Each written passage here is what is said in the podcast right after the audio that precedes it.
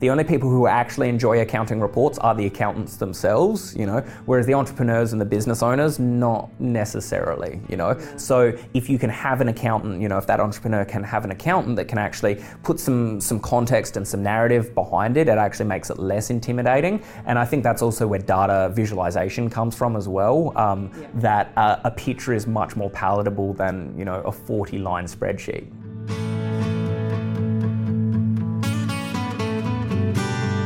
Hi, and welcome to episode 49 of Be the Drop, a weekly podcast that investigates how to unlock your brand story to supercharge your business. I'm Amelia Veal, small business owner and storytelling superhero.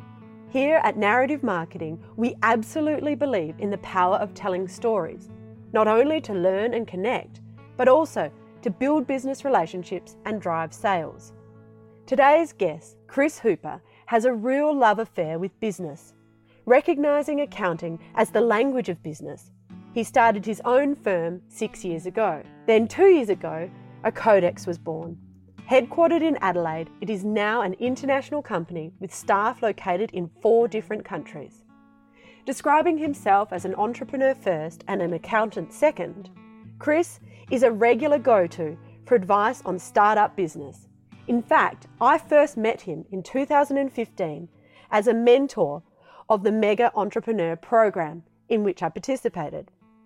In today's episode of Be the Drop, Chris talks about the emotional roller coaster of running a business, the value of doing any business rather than waiting for a big idea, and he reveals his top tips for using social media for B2B.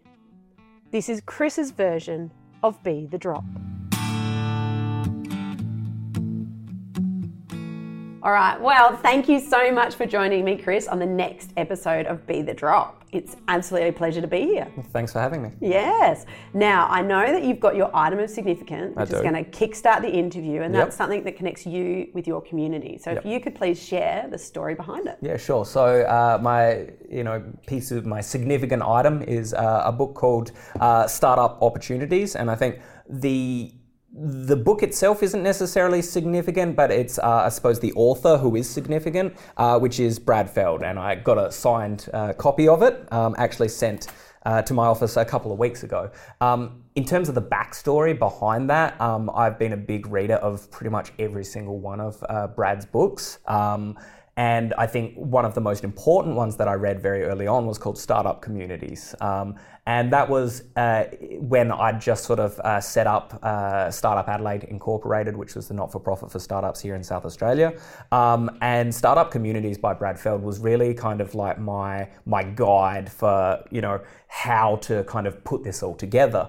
Um, and then, you know, every other book that he's put out, I've obviously, you know, consumed and has been really useful in terms of, um, you know, me and my business and that sort of thing. Obviously, startup is a passion yep. of yours, yeah. and you started your own business. Yep. So perhaps just give us a little bit of insight around your business mm-hmm. and the startup process that you've gone through there. Okay, so uh, I started, I suppose, not my first business, but my first legitimate business, let's say, uh, about six years ago. It was just an accounting firm called Cirillo Hooper and Company. Um, the reason I started that was because I always wanted to go into business. Um, mm-hmm. I didn't do accounting because I wanted to become a career accountant by any measure. I did accounting because it's the language of business and it was super important for me to get a grasp of in terms of my, you know, entrepreneurial skill set. Uh, and I suppose I started getting bored by around 22, 23 of like just accounting life. Um, and I'm like, I want to go back into business. Now, I spent probably a year procrastinating on it, waiting for like the next, you know, Apple or Google type idea to kind of like land on my head. um, and that obviously didn't eventuate. And I kind of got bored. And I just said to myself, it's like, you know what, just go into any business. Um, and I think I just went, well, what can I do? What can I make the most money in? Where are the most opportunities? And I said, you know what, I'll just start an accounting firm. And you know, at least be in business while I'm figuring the rest out. Um, and it was after four years in that business that kind of the, you know, that big business idea did hit me on the head. And that was Acodex, which we started two years ago. Mm-hmm. Um, and yeah, basically sold Cirillo Hooper and Company, built up Acodex, um, and have been running with that ever since. Yeah. And so Acodex, you, and you've built it up and you've built it internationally. Yeah. yeah. So where are you now? Uh, so we're in four different countries countries. So uh, Australia, the Philippines, the United States, and the United Kingdom. Um, and we're in a few different sort of cities and states, you know, across those four countries as well. Yeah, and obviously from here, head office. Yeah, so headquartered in Adelaide um, still, and that's the intention sort of forever. Yeah. Um, so long as I can, uh, you know, I'm in charge and, uh, you know, we can manage it. Um, but yeah, you know what? So far, so good that it's about 40 or 50 people now, you know, across four different countries. And we seem to be doing just fine, you Yeah. know, managing headquarters from Adelaide. And you've always had a slightly different approach to accounting anyway. Mm-hmm. Um, I remember when I met you, first met you in Majoran, and like I think my first thought was, I'm not sure if he's an accountant or a hip hop artist. Yeah. Like what's you know Yeah. what's going on? And then, but you definitely speak different language than other accountants that I've you know spoken with and, Yep. and that sort of thing. You know, is that something that you think helped you with that being able to see this different business model for accounting? Yeah, I think so. I think it comes back to being an entrepreneur first and an accountant second. Um, but obviously, being an accountant by trade, I understood the the movements sort of in the market and the the global competitive landscape and where the opportunities were. You know, um, in the early days at Cirillo Hooper and Company, we'd gotten quite lucky in terms of picking market winners in terms of software, um, and that garnered us a lot of com- competitive advantage early on in the business. And I sort of thought to myself, it's like, well, if I can actually predict the future of the accounting industry, um, you know, in a repeatable fashion, then there's going to be some some big upside associated with that. Uh, obviously, I knew that my peers were going to go, well, says what, says Yeah. who, what do you have to support that? Um, and that's why I kind of took that approach straight from the get go, um, Yeah. from a from a data perspective. And it says, you know, computer says that this is the future of the profession. you know. Yeah, yeah. Well, that's harder to argue with. Correct, right? So, you know, what you're talking about running business and then creating a new business Mm-hmm. model, that's really hard work, you know, and it's quite risky and challenging. What is it for you that motivates you to just keep doing it, you know, and rather than just stay in the, the lifestyle Yeah. type accounting firm? Um, I think it was because before I'd quit my job, I had accumulated enough uh, in superannuation um, to kind of know that I was going to be fine come retirement, right?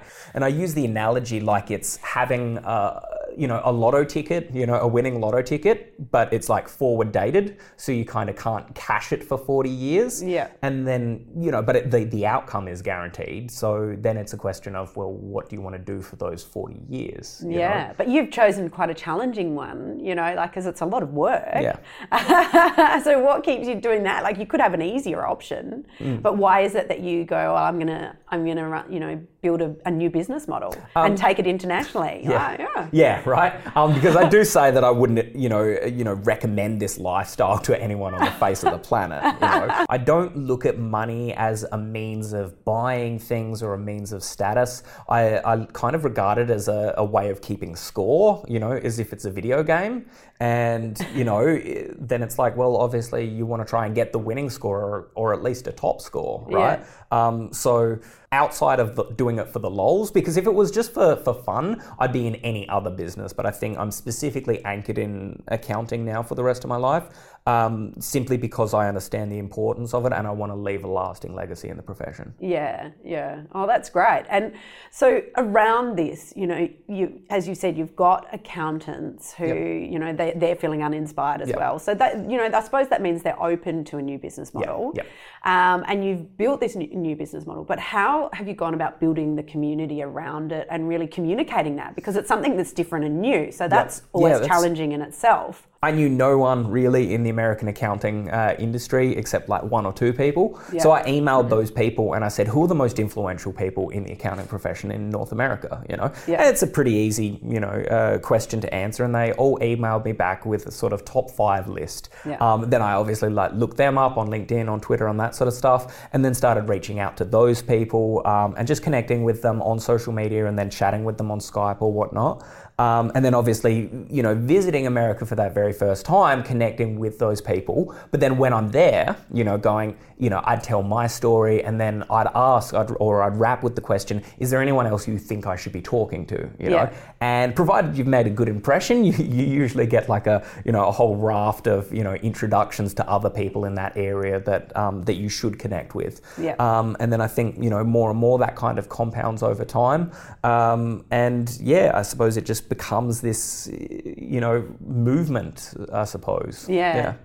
Now you mentioned there, and I think you've done it a couple of times, Twitter and LinkedIn. Yeah. So for you, are they the platforms? Is that where your conversations Absolutely, are? yeah. So, uh, like Facebook, I do look at sort of from a personal perspective. It's kind of like a public diary type thing. Yeah. Um, I, th- I use it there, like Facebook, from a timeline perspective to sort of anchor specific career milestones Yeah. and stuff that I want Facebook to remind me of this time three years ago and, Yeah. and that sort of thing. So it's kind of like a public diary in that respect. Um, Instagram, I still just don't get. You know, um, I'm honestly, I'm contemplating like just shuttering that. Yeah. Um, I have nothing good to photograph. Yeah. Um, and it's a very visual platform, and I know we did talk about visual storytelling in your numbers, but Yep. I don't know how many Yeah. graphs are going to work. on yeah, exactly. Instagram. Um, and yeah, I suppose LinkedIn is uh, is much more professional. I won't post on there as frequently as I do, but I do use it as my main blogging platform, um, and I will do some like you know very business um, accounting centric you know status updates.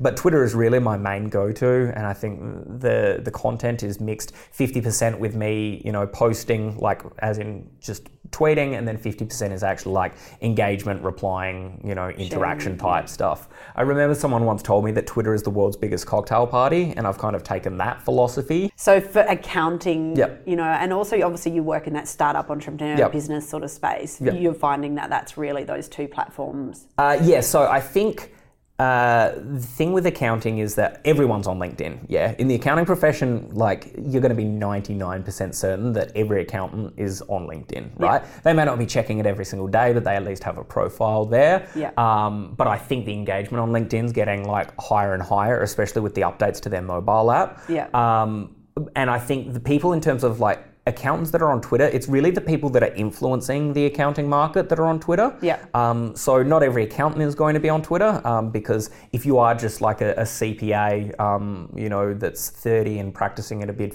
big firm, you don't necessarily have an imperative to be on Twitter, right? Um, but obviously, if you're a speaker in the, you know, uh, in the accounting arena, if you're an author, if you're a blogger, if you're, uh, you know, whatever other type of influencer you could be, Yeah. um, all of those people are on Twitter, and I talk with them every single day now. Yeah. There's no way that I, on my own, as an island, can actually affect change in the accounting profession or in the, the Adelaide startup community. But I think through uh, you know a community of like-minded peers that have similar interests and motivations and aspirations, Yeah. that's when you can actually start distributing like big, powerful ideas through that network. Yeah. And so, you know, what has been the biggest challenge in this process? Uh, can you pick one? Pick one. I love the way you Um, laugh yeah, there. I'm like, okay, so there's a few. Yeah, of course. um, I think in terms of building the business, it's probably all the usual kind of startup um, stuff that you go through. I think if I were to summarize it, there'd be two things in terms of building the business.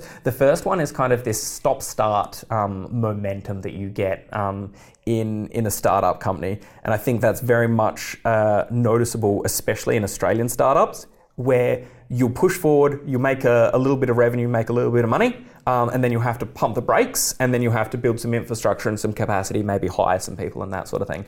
Um, and then you'll go, oops, I've spent too much money building infrastructure and capacity. Yeah. Now I've got to go make some more money, yeah. And then you'll go, you'll grow too quickly, and then you'll have to build some capacity. So like the revenue growth chart kind of looks like this, Yeah. right, with steps.